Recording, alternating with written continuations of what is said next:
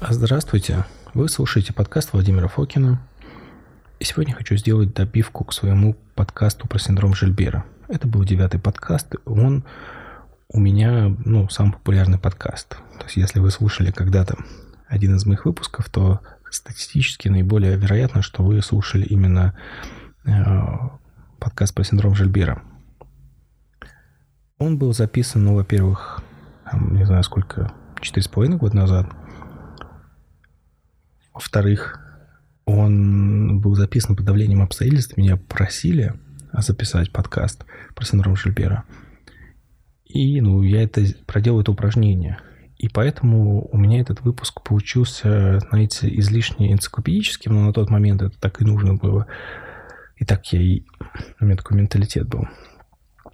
И не так уж, чтобы уж много было практических решений. Они были эм, банально понятными гастроэнтерологическими стандартными. И по факту из того арсенала я очень мало что использую.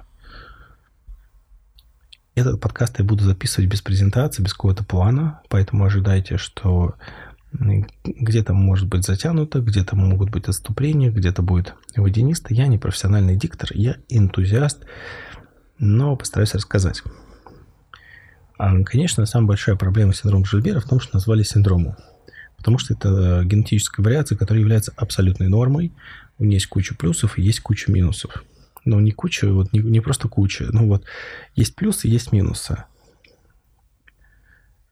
Да, раньше это была некая энигма, загадка. Это был диагноз исключения, как раньше, как сейчас, допустим, в урологии интерстициальный цистит, когда минусуется все, и в синдроме Жильбера нужно было исключить э, гепатиты, вирусного, токсического происхождения, все вот-вот. Я помню, как мне там док, аж доктор наук, там, не помню, конец 90-х, самое-самое начало 2000-х, мне поздравили синдром Жильбера.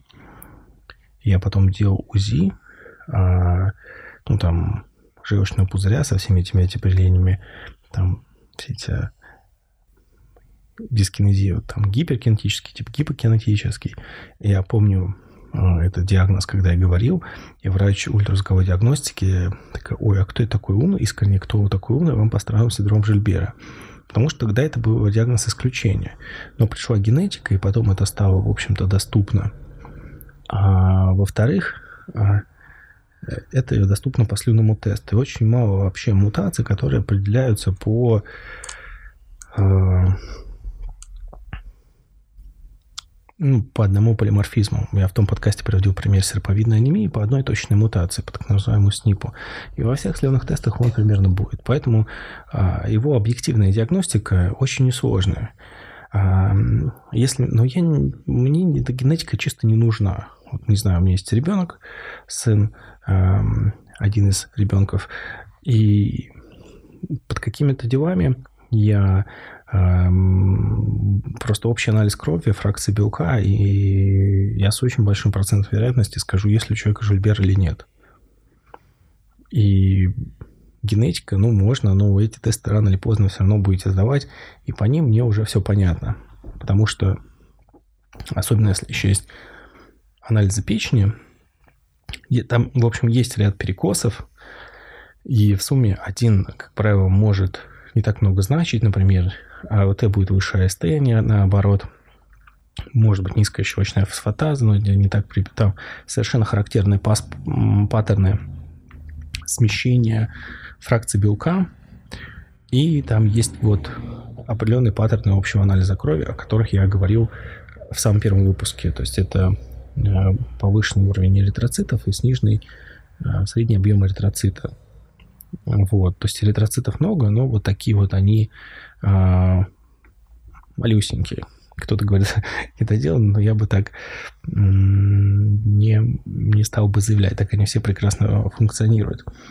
А суть этого идет, да, там тоже это говорил, что э, билирубин является там побочным продуктом всех разных метаболизмов, связанных с гемами. То есть он тесно связан в том числе э, с железом и прочим. Но вот тут-то и кроются и основные плюсы и основные минусы функционального синдрома Жильбера. Если очень коротко, это в такой емкой манере формулировала там доктор Алина Никеева. Я скорее пользуюсь этой фразой и, естественно, ссылаюсь на первый источник, что у жильберщиков более ярко, более сочно работает антиоксидативная система, но эта функция частично переадресуется на печень. То есть, знаете, как вот у устройства. То есть, а, часть функции одного процессора, это, в общем, а, так, так у нас а, генетический чип сделал, делает так, что функции одного процессора идут на другой. То есть с точки зрения антиэйдж мозга это круто. У жильберщиков смертность, как я показывал, более-менее достоверно ниже от целого ряда заболеваний. И это очень-очень хорошо. При том, что оно валится на печень, а печень – это орган, который может регенерироваться, и после а, мозга он, собственно, следующий. И по сложности искусственное сердце есть, искусственной печени нет, и такие подобные сбитые вещи, если я ничего не путаю и не пропустил из новостей науки. Но даже если взять вот мозг, да, вот визуально, мозг будет такой вот, если вот вы когда-нибудь видели мозг животного, когда его достают, он не как вот формалиненный твердый мозг с денатурированными битками, он как вот, как, как вот жир, он такой растекается. И печень, у нее поплотнее, конечно, структура, но у нее тоже есть вот такое общее впечатление, э, тоже вот ну, только да, оно гораздо более плотно. Может, плохой пример, но, в общем, просто хотел сказать, что вот в китайской медицине там она идет последовательно вместе за эмбриогенезом, и система рассматривается не параллельно, а последовательно. И там именно а, за мозгом идет печень. На самом деле это следующий такой, в принципе, большой инсайт, если в него глубже смотреть. То есть, если коротко, а, вот по сути, да, то есть у человека больше, сильнее работают э, разные защитные системы, в том числе антиоксидативная, но не только она, это сильное упрощение. А с возрастом это все равно проблема. Есть же даже антиоксидативная теория старения. То есть, например, у нас э, должны вечно жить нейроны. Они должны, самое главное, потому что человек – это сложные связи мозга. И, и примерно э, именно потому, что они сложные, где-то уже у млекопитающих, у рыб, у птиц, такой, у них есть нормальный периферийный нейрогенез, а у человека обновляются астроциты и часть функций в глионах. Есть даже такая астроцитарная теория старения, но нейроны не обновляются не потому, что это технически невозможно, а потому что именно мы хороши нашими сложнейшими связями внутри нашего мозга. Если на место приходит новый нейрон, а место старого он не встает. И э, это отсутствие периферийного терновера нейронов, оно как бы создает проблемы с точки зрения, может быть, одних вещей, но делает нас куда более функциональными. И одна из вещей, когда перегружается по тем или иным причинам с возрастом антиоксидативная система, например, нейроны начинают накапливать липофусцин. Это последовательная вещь, там еще и советская генетология еще сейчас – это продукт э, пероксидации липидов, который тоже будет э, действовать как буфер для прооксидантов и реактивных видов кислорода, водорода, азота, но при этом он имеет свои, в общем, минусы для функционирования клетки. И такой вот тоже один из возможных признаков, условно в кавычках, старой клетки, стареющей клетки, синесцентной клетки, то, что называется senescence от слова и ежельберщики, а таких штук, они имеют а, дополнительные усы надежности. Считаю, что это плохо, ну вот стратегически нет. А тактически есть нюансы э, с тем, что на себя это берет печень. И как в старых э, книгах, знаете, писали об этом, надлежит много думать. Потому что мы понимаем, что у нас вот здесь система разгружена, а здесь перегружена. И это касается дальше вообще всего. И это не хорошо или не плохо, просто вот, вот так. Вот какой-то генетический чипсет, который у нас распределяет условно эти процессоры, и можно воспринимать в данном случае печень как второй мозг, э, наотропы через печень, э, облегчение работы печени через мозг легко. Вот, то есть два эти пути у нас всегда есть. В этом плане э, последовательно даже с традиционной китайской медициной. В общем, это то, что я хотел сказать. Основное, на что я трачу 10 минут, что это не, не зло не благо, это некие плюсы, в частности, я приводил антиоксидативную систему, но их на самом деле там гораздо все кучерявее и интересней. И в, в том, что, ну, чуть нужно больше следить по печени. Ну вот мы нашли у нас, это как бы суть.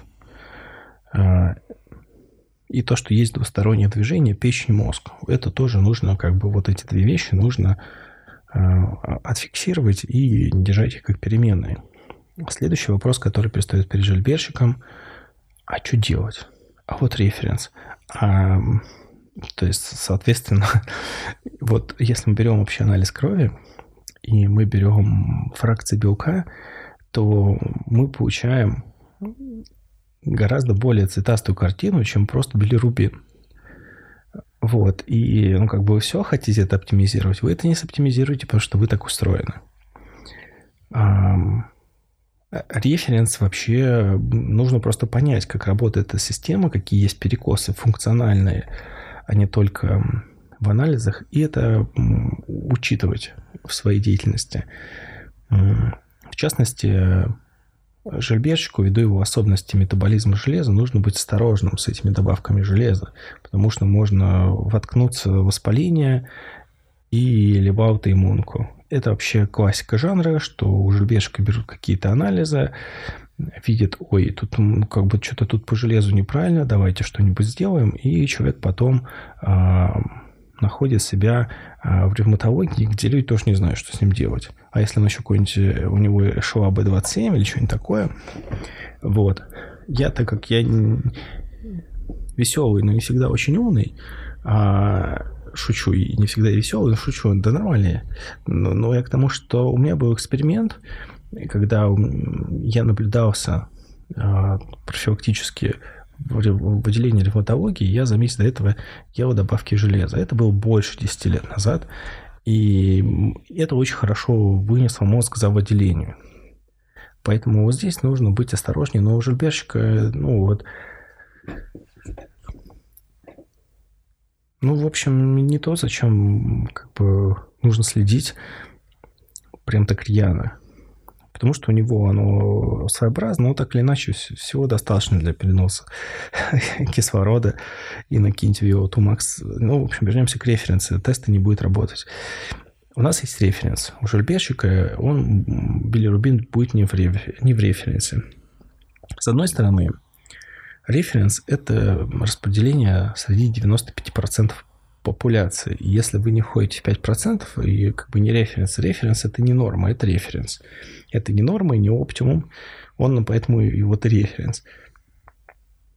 Потому что если в него что-то не попадает, это повод подумать, а, и, но не всегда полечить самого себя или назначить себе какое-то страшное заболевание. Иногда отсутствие референса – это норма. Есть э, там, мужчины, допустим, с тестостероном выше, ниже нормы, у которых более-менее все в порядке, да. Даже вот, если помните, у нас был подкаст самый первый, если кто слушал по с Костей Стаблиным, он вот эндокринолог, он рассказывал, что у него был на приеме пациент, пациент с тестостероном 3, а меньше 8 – это гипогонадизм. И тот говорил, что у него вообще все цветасто в жизни кучеряво. Ну, может быть, сверхчувствительные рецепторы, кто знает. А есть мужчины, ну, в общем, а есть мужчины, у которых, допустим, огромный тестостерон под 50, но он компенсаторный. У них нет ни либидо, ничего, ни мяса на них не растет. Почему? Потому что у них не чувствительный рецептор, а этот высокий тестостерон, ну, просто компенсаторно. Организм его подает, чтобы хоть как-то это пробить. Поэтому э, вот референс не всегда, его нужно с умом читать. И для меня вот э, общий анализ крови фракции белка, я просто вот уже без компьютера и не на пальцах, и я не смогу их рассказать, потому что здесь нужно подготовиться и рассказывать. Но смысл в том, что не страшно. И тому, что с одной стороны, можно поздавать анализы. Вот я сдавал, я знаю свой билируб... свою личную норму, можно определить. Но тут тоже палка о двух концах. У жильберщика может быть расколбас не только в общем анализе крови, фракциях белка, но во фракциях белка в меньшей степени, В общем, а, но у него билирубин, у жеребешка может быть в норме. Если, понимаете, вот такой скороговорка цапля сохла, цапля чахла, цапля сохла, цапля сдохла наконец. Если про его печень, то как бы ну, клетки печени достаточно обновляются по тем или иным причинам, и ну, билирубин как бы он не растет. Но это, в общем-то, это все индивидуально человеку.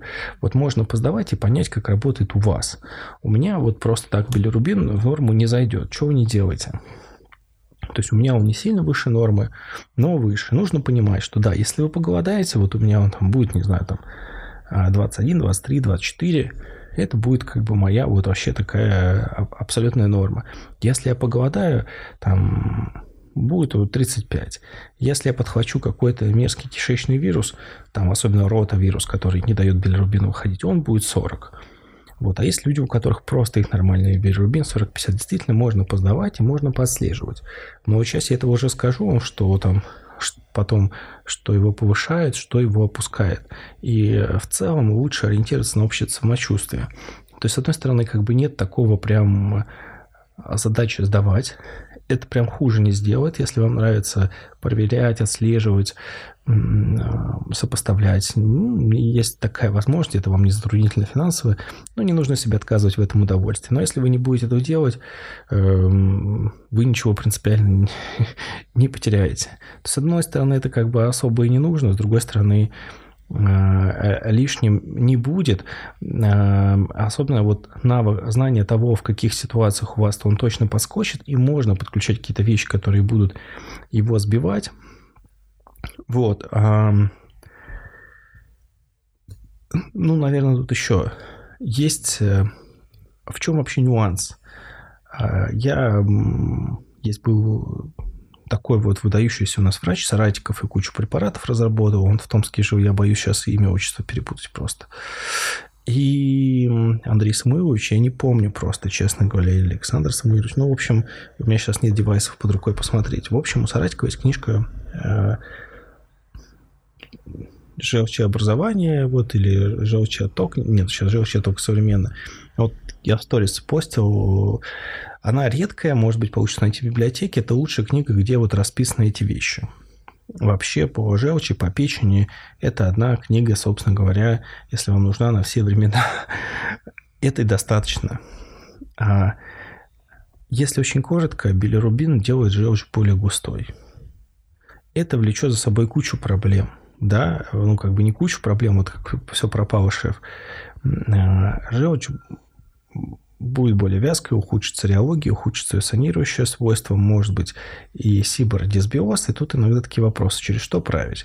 Если спросить э, специалиста по печени, по желчеотоку, такой специалист скажет, что вот без желчеотока в этом микробиоты забираетесь, не разбираетесь. Если спросить человека по микробиоте, человек по специализирующийся на микробиоте скажет, ну, как бы это хорошо, желчеоток, но если у вас взаимодействие сообщества, их пропорции там нарушены, пока вы их не остановите, то есть, ну, там, вот есть у вас там высокие титры бифидобактерий в норме, они подавляют кандиду и ряд других условно патогенных. Группа вот самая такая всем известная вещь. Вот.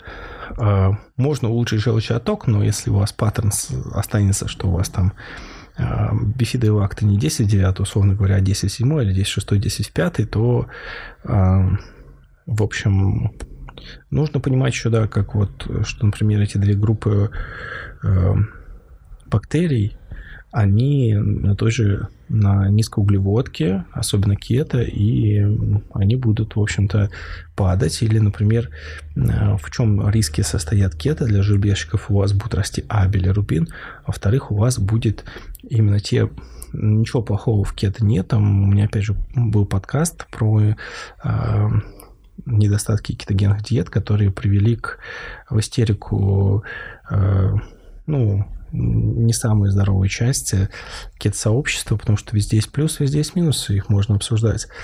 А, я понял, что диета это вот иногда, что есть такая вещь, как нервная орторексия, есть люди, которые вот, как вы знаете, если неправильно повесил э, штанишки, тебе прилетит. Так и здесь. Э, только так и никак иначе. Итак, в общем, специалисты по микробиоте призывают сначала заниматься микробиотой, специалисты по желчному оттоку призывают заниматься сначала желчному оттоку.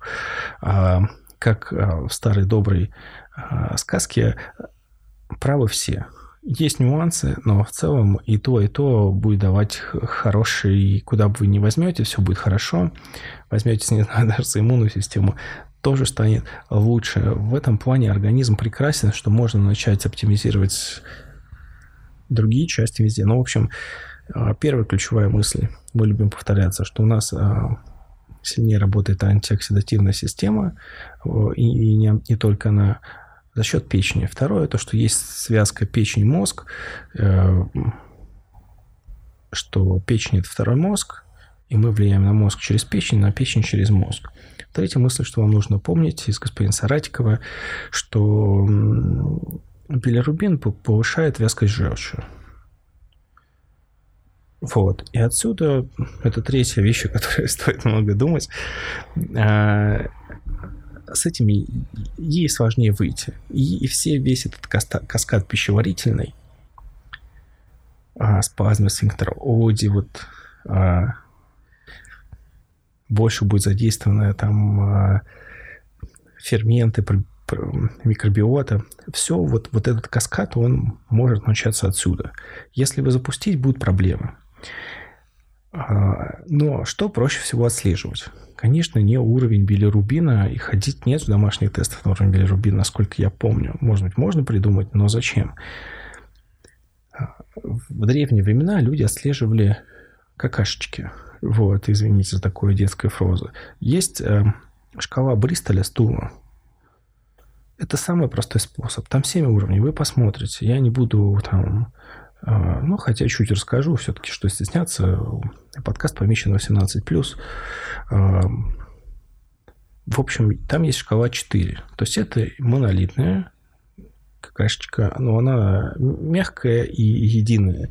То есть ни кози каки, ни уже такой жидкий расхлебанный стул, ни кусочечками, ни тонкой струйкой. Вот это все уже все не то уже. То есть только четвертая, четверочка по шкале Бристоля. И нужно иметь в запасе средства и потом понимание, что приводит туда. Не знаю. А, это первое. То есть а, обязательно нужно следить. Вы можете это просто даже ощущать. Не обязательно, конечно, это разглядывать каждый день. Вы, скорее всего, будете это все ощущать. Вот ваша цель всегда четверка, четверка по шкале Бристоля. Под это вы оптимизируете диету, под это вы оптимизируете нутрицептики. И тут, в общем, как у всех все. Кроме того, обязательно кал жильберщика, жильберщика должен быть чуть темнее, чем обычного человека. Именно за счет того, что там будет э, вот эти метаболизмы гем железа, должны быть оксидативные процессы, и оно будет не красным, эпично, как поверхность Марса, она будет более темный он должен быть.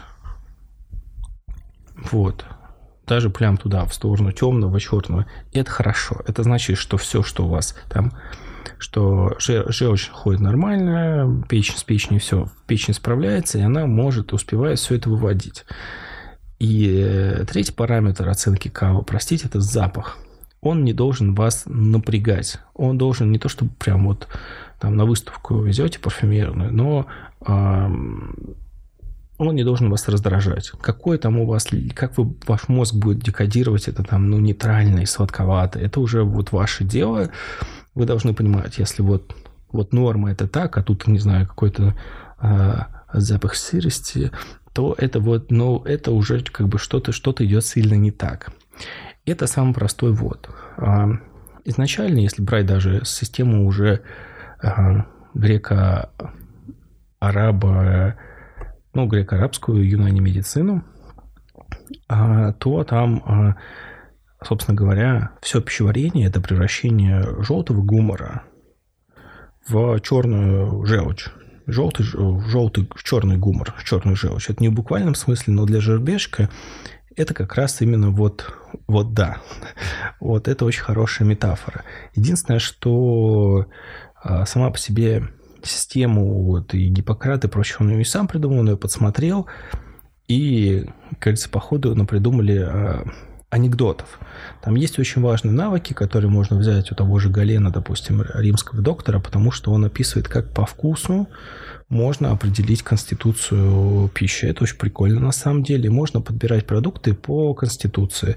То, что подбирать, да, продукты, которые способствуют... Я, кстати, об этом не думал, я изучу, ну, скорее всего, по Маймониду. А, что может стимулировать образов... преобразование из, из желтой в черную желчь. Понятно, что это как бы они, там тоже Маймонид, конец 12 века, он себе давал отчет и честно писал, что он ну, понимает, что в будущем будущее поколение врачей с большим арсеналом будут знать больше. И он, в принципе, в мире известен как религиозный там, деятель, грубо говоря, а, а не как э, врач. Ну и как врач тоже, на самом деле. Я с, с огромным удовольствием прочитал собрание сочинений. Медицинских именно. А, вот, поэтому четвертый пункт – это кал. Сейчас я себе... Есть где-то, что я под конец их проговорил. Значит, суть это у нас один. Два – это печень мозг. Три – это билирубин. 4 это стул. Вот. И как раз почему я ссылаюсь, и там смысл-то немножко в другом. В том, что изначально эти традиционные системы, там суть была другая. В том, что ну, как бы там делилось все равно, там не только материальное было зрение, оно было скорее синкретичное, и то, и другое. И что, грубо говоря, душа человека создает из трех элементов. Вода, а, маем воздух, авир и огонь Эш, а вот уже, собственно говоря, а, там пепел, то, то есть, не, простите, не пепел, но земля, прах, это вот уже как контейнер для элементов, из которых состоит человеческая душа. Не вдаваясь как бы в подробности, и просто вот э, поэтому индийская система, я считаю, не совсем она точная, вот все эти капы и прочее, потому что там а, земля, воздух, вода, и оно немножко не отражает вот той и изначальной сути, которая к нам пришла с Ближнего Востока. А, и, в общем, в данном случае действительно желтая желчь, она будет а, символизировать огонь, превращение теплого и горячего в холодное и, ну, не важное, сухое. Тоже, то есть огонь сухой и горячий, простите, а земля у нас получается а, холодной и сухой. Вот, то есть ее такое угасание. И с возрастом как раз у людей вот функция огнетворства, она теряется. И ей нужно помогать. Поэтому одна из самых простых это вот какие-то вещи с, с, с сладеньким вкусом типа медов. То есть в средневековье они советовали с возрастом людям есть чуть побольше меда. Но с той детской смертностью, если ты уже дожил, то ты поживешь хорошо. А, но без, без всяких эксцессов. Но это может быть историческая такая лишняя ремарка в контексте данных, а, данного подкаста, потому что она у меня не настолько проработана, не на кончике пальцев что я вам говорил, средневековые рецепты стимулирования превращения а, желчи в черный кал. А, но, тем не менее, это скорее иллюстрация примера, что ну, как бы эти системы были, и в некоторых, так как все-таки это была все практика, там много вещей, которые работают, а это и теория есть, которая все это объясняет. Скорее, просто это неплохое вот такой даже гиппократовская модель, она неплохо объясняла а, то, что происходит, ну, как бы параллельно своей идеи на тему того, что происходит у жильберщика. Ну что, настало поговорить, что можно делать? Ну, во-первых, вам нужно знать, что делать, если у вас а, ни в коем случае у жильберщика не должно быть запора. То есть вообще нихт-нихт. Если это есть, делайте, что хотите. Желчь, микробиота, все сразу, капельницы, парабульбарные инъекции, чего хотите. Ну, то есть это под глаз я шучу уже здесь, но я к тому, что э, для жильберщика отсутствие выхода нормального опорожнения у него должно быть то есть по шкале Бристова 4, еще тот четвертый пункт на самом деле, стул в норме должен быть два раза в день. А, перед уходом на работу и вечерком. Понятно, если вы меньше едите перед сном. А, если вы меньше едите, прям совсем мало, то, по идее, вот перед сном вот с этим как бы, с, с такой вот тяжестью, а, с такими нечистыми помыслами и не только помыслами, содержимым э, спать лучше не нужно. Лучше от него вот, я шучу не криво, но нужно от этого избавляться. То есть это еще пункт к,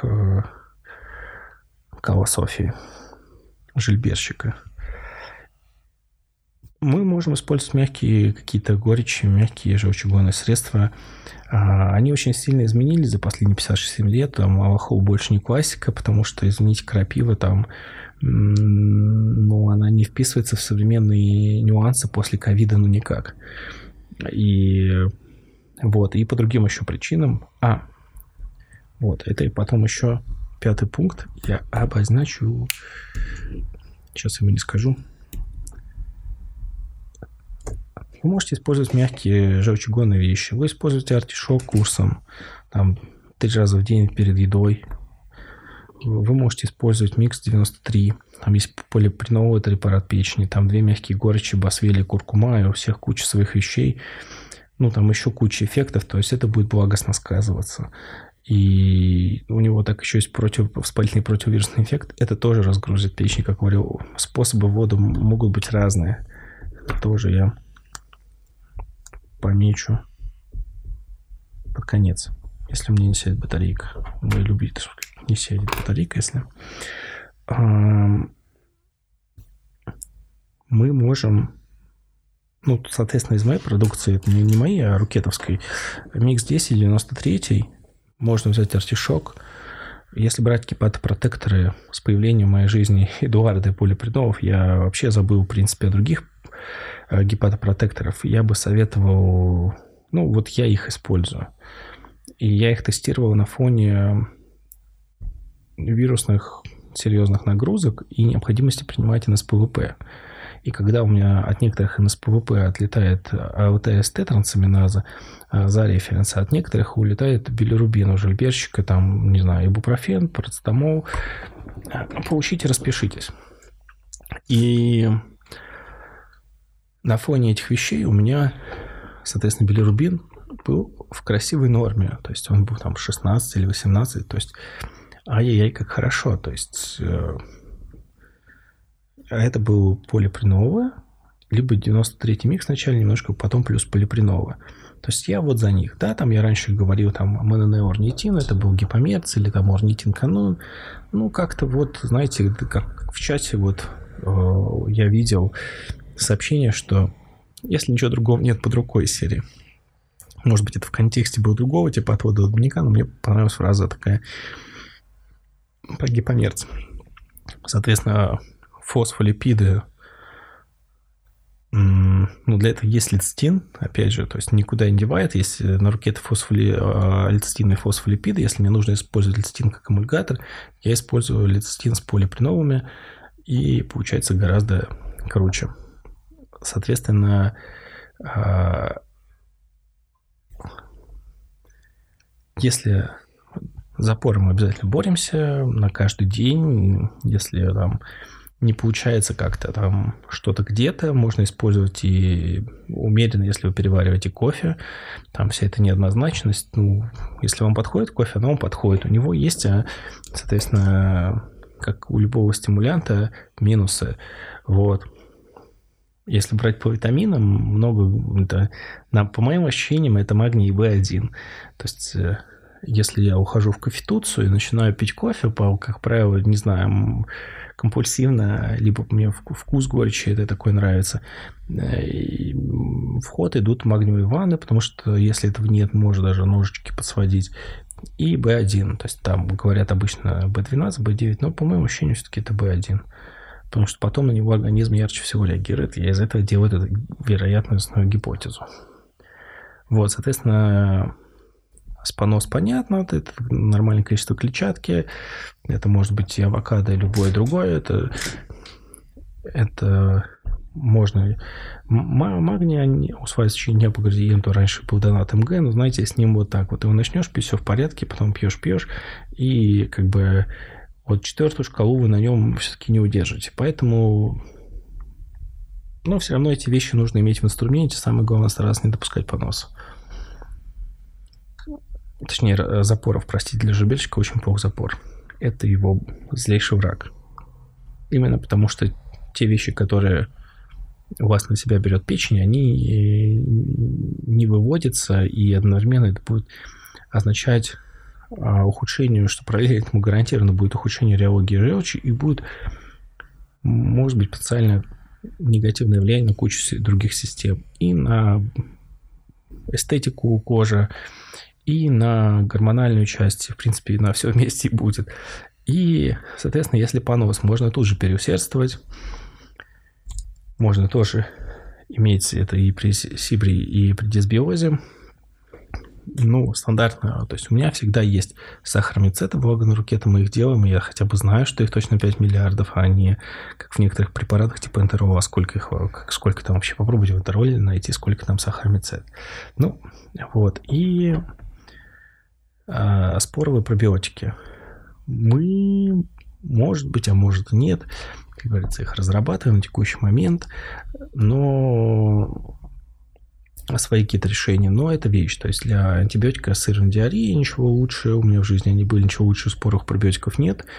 У меня были такие случаи, что ни лапирамид, ни там гидродес, по-моему, он назывался у Эббота, который не дает а, эпителиальным клеткам и клеткам кишечника воду издавать. То есть ничего, лапирамид на максимальных там дозах, ничего не работало там сахаромицеты у меня были такие антибиотики с то, что затыкали только споровые пробиотики и как бы даже аптечные, не очень больших дозировках. Также, если, опять же, вот в, а, в BSR 2.1 есть э, бифидобактерия анималис, она ну, в общем, тоже она часто для такого может использоваться. Ее вот можно, собственно говоря, сразу подъедать. А вот, собственно говоря, BSR-1 жильбешка за счет э, муцин репарирующих как раз пробиотиков стул может становиться чуть твердее. Ну, потому что они просто такие. А, репарант мукозы. Это можно учитывать. Ну, там ничего критичного не будет рекомендованных дозировках. А, сорбенты. Я предпочитаю, они есть самые разные. Я предпочитаю угольные, кто-то любит э, кремниевые, кто-то еще какие-то. Я люблю угольные, потому что разные сорбенты сорбируют разное. Тоже, например, есть хитозан как сорбент. Ну, хитозан это полимер. Он не то чтобы он... То есть токсины в основном полярные молекулы. Хитозан не связывает полярные молекулы, там, в отличие от тех же сахаромицет, то есть большинство, там, многие токсины. Для того, чтобы в химии, э, допустим, связать его а, с каким-то полимером, нужна молекула, которая называется ионный линкер. Или нужно там делать с ним определенное шаманство в уксусной кислоте. Ну, то есть э, хитозан, вот, он далеко не все, то есть типы токсинов вообще будет сорбировать. И хитозан как сорбент, ну, как бы, ну, отчасти, безусловно, да. Потому что есть исследования всего, есть разные там... Э, то есть у меня ряд разных сорбентов, но все равно мои самые любимые – это углеродные, это не простой уголь, вот они периодически появляются новые. Был такой, по-моему, в прошлом или позапрошлом году появлялся угоцел.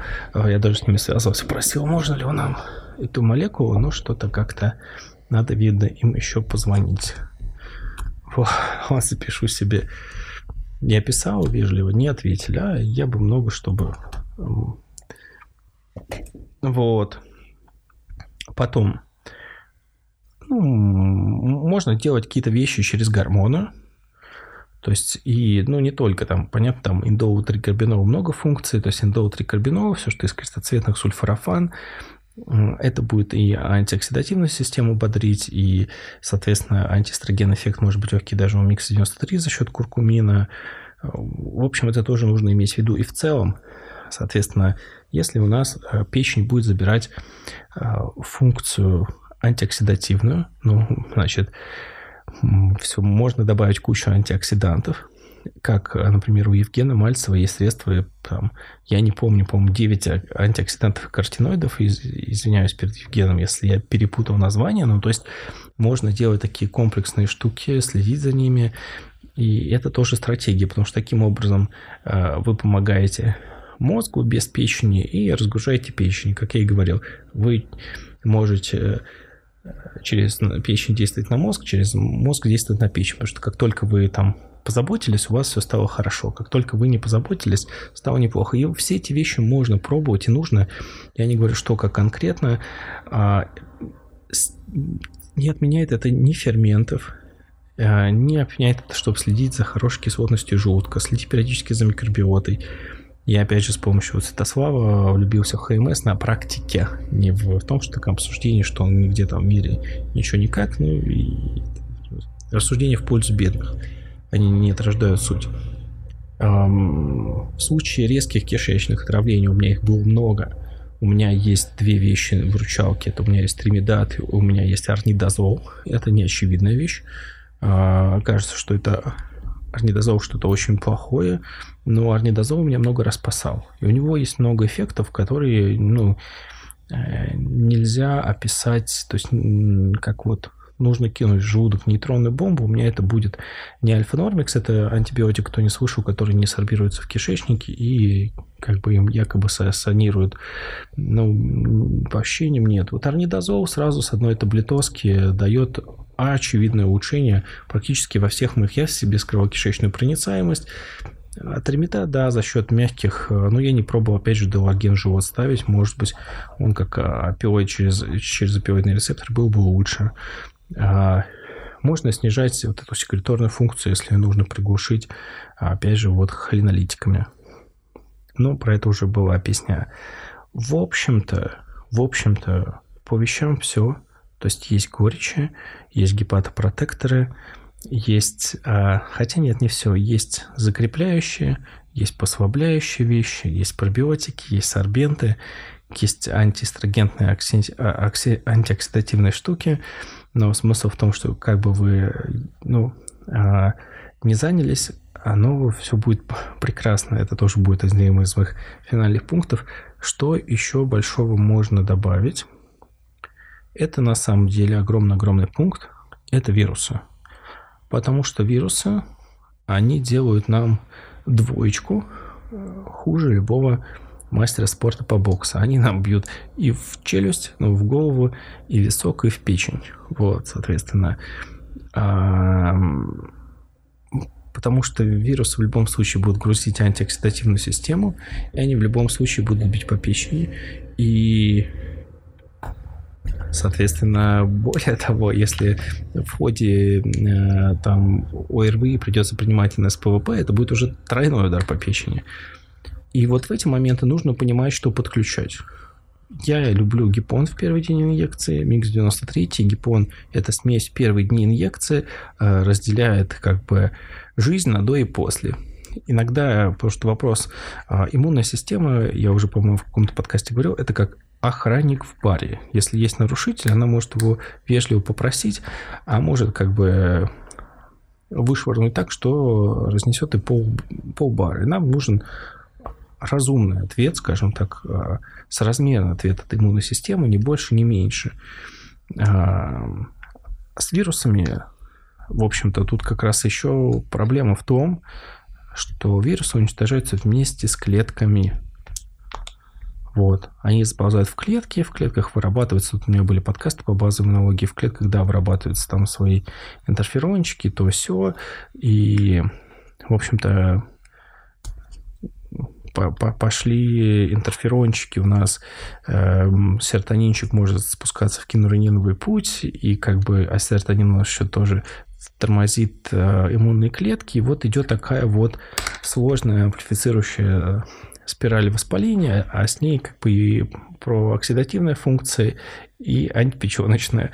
Вот. А если еще приходится принимать НСПВП, и тут поэтому еще прекрасен Микзус 3, потому что он частично может быть как пиролитик, он является и горечью и гепатопротектором, еще любой вирус, все три компонента являются VOX5 ингибиторами, а все, три комп... а все вирусы практически, которые я вот не смотрел, может быть, есть, которые я просто не знаю, но все, которые я смотрел, все они используют VOX5 фермент, и его проявляют, а он именно в иммунных клетках, и системно его нет, в отличие от цикла оксигеназа 2, но опять же, слушайте подкаст по третьему миксу, не буду повторяться.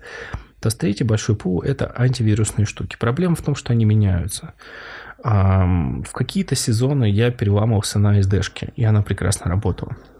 В какие-то я восторгался огневкой по паурам. Тоже отличная весть. Это был фермент э, восковой моли, которым она, в общем-то, его разъедает. Это антифиброзный потрясающий продукт и вообще противовоспалительный. И, вот. А когда-то у меня были ситуации, да, когда вот пептидики помогали все, что, в общем-то, вашей душе угодно, пептиды из рина, гипонопептид из рина, в общем, когда у вас есть воспаление, его должен, он должен быть передан цитоскелету, то есть клеткам. И эти сигналы могут быть разные, они могут быть достаточные, а, а могут быть избыточные. Вот. И есть такие э, клик-белки, если эти клик-белки, ну, именно, ну, как клик, это логично, то, что вот это фраза, как если не означает, есть вот пептиды из рина, с них гипон, то есть 2 миллиграмма я себе ставлю подкожно, он есть что в аптеках, что у продавцов пептидов, он стоит одни и те же деньги, и там для наружного в аптеке я ставлю подкожно, ну, а тут уже я просто делюсь своим опытом. Вот. И нужно иметь, понимать, как гасить вот. И полиопреновые, они тоже имеют противовоспалительное, они тоже являются 5 И у них есть очень мощная противовирусная активность. Вообще одна из самых доказанных. Вот, э, как ты выкладывал в канале книгу изопреноиц. Там можно открыть, почитать и посмотреть. Они являются и репарантами, и э, гепатопротекторами в том числе, и в первую очередь, потому что, ну, все пойдет кишечник, пептиды.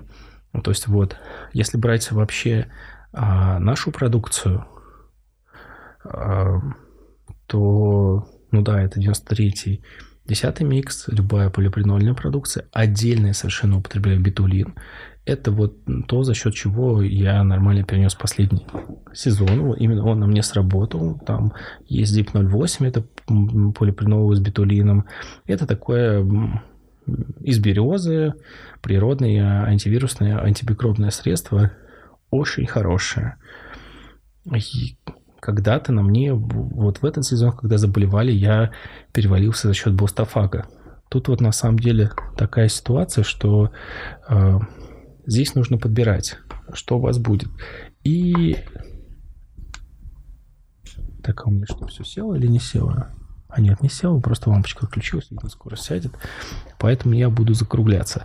Батарейки на пульте садятся, записи. И, в общем, средств много. И что нужно понимать, если у вас в структуре есть напряжение, все вот эти миофасциальные вещи, кинезиология, остеопатия, периодически я бы советовал, а, ходить к остеопатам, вот в группе я иногда анонсирую прием Александра, мы с с Костей и очень тепло к Александру относимся, и высоко ценим его качество, но у нас сейчас все хорошие отношения. Ну вот, э, ну, в моей семье он очень много кому помог. Да, есть скептики к остеопатии, ну что сделать? И он, честно, с ним есть подкаст, опять же, можно послушать.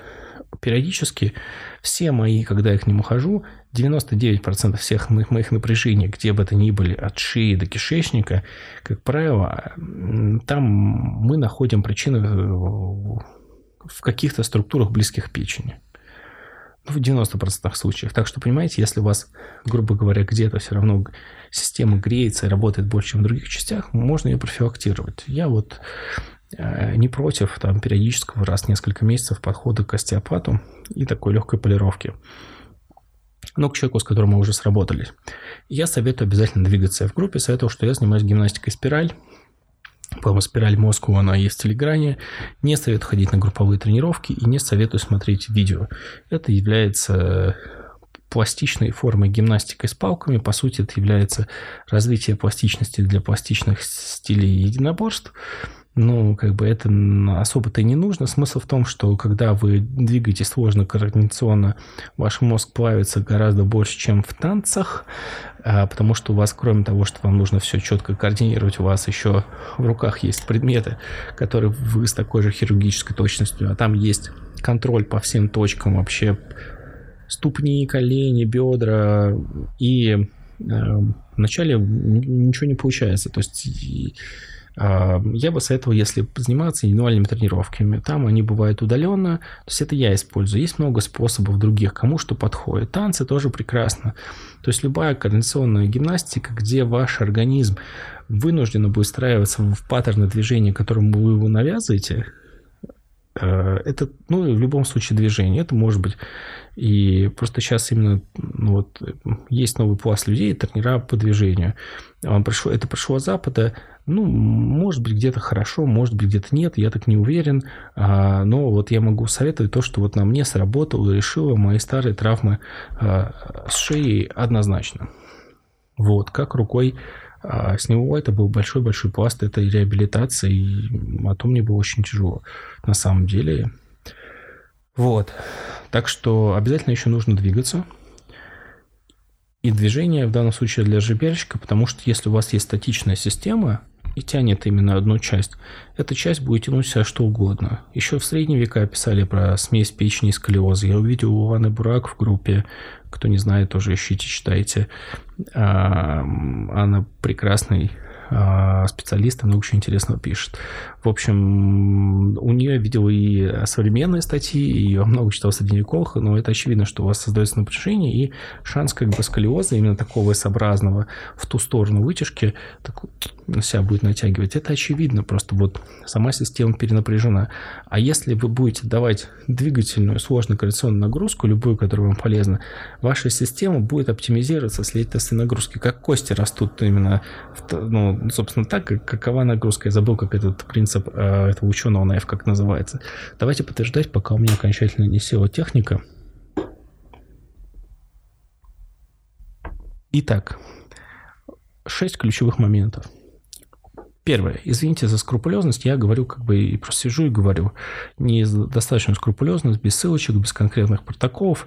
нужно понять суть и самому применять, дорабатывать для себя. Я еще не сказал про Айвишку, тоже огромный прост. Не, не только ремберин, ремаксол и огромные дозы витамина С, много еще есть интересного. Я в этом не специалист, это вот там тоже у Алины, э, Глеб Кузьминов, как самые минуты, много еще чего. Любой вход в вашу систему здоровья будет вам сильно помогать. Итак, суть. У нас сильнее работает Первое, сильнее работает антиоксидативная система, не только она, но эта функция прикладывается отчасти на печень. Это нужно понимать, анализировать, понимать какие-то выводы. Э, и подробнее вам рассказал. То есть я диагностирую печень по общему, гипотетически, вероятностно, по общему анализу крови, фракциям белка и просто скринингу печени, даже если билирубин в порядке по той или иной причине. Ну, там у детей он, как правило, в порядке а еще до, до пубертата, до всплеска гормонов. А, э, то есть жильбер может полететь незамеченным, но это не значит, что проблем нет. в зачатке, скажем так, по идее, это у детей их особо и нет. А, значит, первая суть, что часть а, ЦПУ мозга перекладывается на печень. Второй отсюда пункт же идет, что возможно движение с печени мозг, мозг-печень. По пептидам из нашей продукции дигексу можно намазать на печень. Обязательно, если вы прошли что-то ковидное, нужно использовать, а, можно мазать туда и трипептид меди, потому что он как раз в печени образовывается, он тебе будет противофиброзный эффект, у него будет противовоспалительный тоже. Некоторым людям не подходит эпиптид меда, но при некоторых видах аутоиммунки, как правило, не наши формы, а в инъекциях больших доз. У нас я пока такого не встречал, хотя вот как бы жду, но вроде бы нет ничего. И, соответственно, СС-31, универсальное средство, это стабилизатор митохондрий в кардиоли, э, кардиолипины, там э, фосфолипиды мембра, внутренней мембраны, точнее митохондрии, крутая крутотень. Э, то есть он всегда после любых... То есть кого-то он бодрит, нужно пробовать, а кого-то, наоборот, успокаивает. Поэтому нужно пробовать в норме бодрит. Если вы перезамучены, наоборот, будет вас успокаивать. То есть у него такой адаптогенный эффект. И побис. Вот. Вот сходу, наверное, то есть, что я сказал, дигекса, а, СС-31 и побис. Это, в принципе, скорее для нивелирования, если вы подхватили вирусняк. Итак, суть я сказал. Движение мозги, ну вот, или большой прием антиоксидантов и наотропов, ну, не наотропов, смотри каких, то есть наотропов, я не считаю, что какой-нибудь фенотропил или э, другие вещи стимулирующие, это прям наотроп. Я считаю, наотроп это то, что вот просто в норме тебе чуть улучшает твои функции, там, не знаю, ментальные, когнитивные, как вот и или AR290, другой такой же пептид, но он чуть-чуть, чуть-чуть он другой, просто больше, больше фрагмент, но он по факту чуть другой, там чуть свойств. Значит, третий пункт, в чем суть билирубина? Билирубин делает желчь более вязкой. Вот. И отсюда идет весь этот каскад проблем, если вы представляете вообще дальше движение по, по ЖКТ. Хуже, там не только санирующая вещь, там много чего хуже, даже желчь сложнее вытекать. И здесь есть ряд метод, которые я обозначил дальше. Самый простой способ наблюдать за собой является стул. А, стул должен быть четвертым по скале Бристоля, ультимативно не только так, желательно он должен быть два раза в день, утром перед делами, вечером перед сном. Если еды едите поменьше и у вас вы себя приучили один раз в день, то это должно быть перед сном. А стул обязательно должен быть в сторону черного цвета. Чем чернее, тем лучше, если вы жильбешек. Это значит, из вас все уходит. Ну, то есть это может там в какие-то дни быть больше, в какие-то меньше. Но, в общем, если вы... На... Иногда такое бывает. Вы будете улучшать свою, условно говоря, там, реологию желчи, то, что сейчас называется желчеоток, и у вас э, будет внезапно начнет как бы темнеть кал такого, что это все хорошо, это значит, вы все делаете правильно. И запах должен вас не раздражать. Если запах отходит от нормы, вот смотри, все это, как говорю, не обязательно, вам нужно понять по ощущениям и все понимать. Какие-то методы я рассказал, я сказал, обязательно должно быть запор, должно быть э, поноса, и можно ну, браться за все, что хотите, можно брать э, заразная система, если вы где-то улучшите, все вам отзовется хорошо. Э, средства я накидал, я говорил про и мягкие желчегоны, и про э, гепатопротекторы, и про закрепляющие, расслабляющие э, сорбенты, антиоксиданты, антиэстроген натуральный, говорил про физическую нагрузку, про ферменты, про пищеварение, даже про орнидозол вам сказал, как такую э, секретное снадобье биохакеров. Если вы не спа... если как бы вы э, не радовались никогда приему орнидозола, вы не настоящий биохакер или экспериментатор пищевых продуктов, э, в том числе засеянных гадостью. Так, и шестой пункт, соответственно, это что я написал? Способ его, да, что за что вы не возьметесь, если вы где-то улучшите систему, она вся отзовется вам хорошо. Итак, еще раз. Суть, что что-то работает хуже, что-то работает гораздо лучше, но у печени есть риски. Печень может регенерироваться, поэтому на самом деле круть, в отличие от мозга, что это перекладывается на желчь. Я считаю, что синдром Жильбера большой плюс. У него гораздо больше плюсов, чем минусов. И как раз вас это призывает быть более осознанным, еще сильнее Э, умнее. Соответственно, песк, печь, мочень, печень, мозг, мозг, печень – это связь двухсторонняя, должна просто тоже врезаться в мозг. Э, третье, что билирубин повышенный делают желчь более вязкой, это, в общем-то, это нужно уметь учитывать точечно, как, когда это произойдет, неплохо бы знать, и и уметь с этим работать, как я про колософию Жильбера я вам уже прожужжал, не хочется повторять. Большой враг а, жильберщиков – это вирусное, потому что он вам будет фигачить и по антиоксидативной системе, и по а, печени. И что заниматься можно чем хотите, микробиотой, желчью, остеопатией, движением, антиоксидантами, чем хотите. Любое правильное движение будет позитивными и веселыми сигналами расходиться по вашему организму. Этот подкаст тоже вряд ли он исчерпывающий, потому что, ну, понимаете, я же не буду готовить там стандарты, протоколы, я в это все не верю. Я дал определенные принципы, вот, которые на текущий момент, по задавая мне вопросы, я считал нужным обозначить. Я надеюсь, что они кому-то пригодятся. Всем здоровья, не болейте, и надеюсь, что вам этот подкаст немножко поможет. Следующий подкаст будет посвящен функциональным признакам онкоклеток. Вот так вот. Все, пока.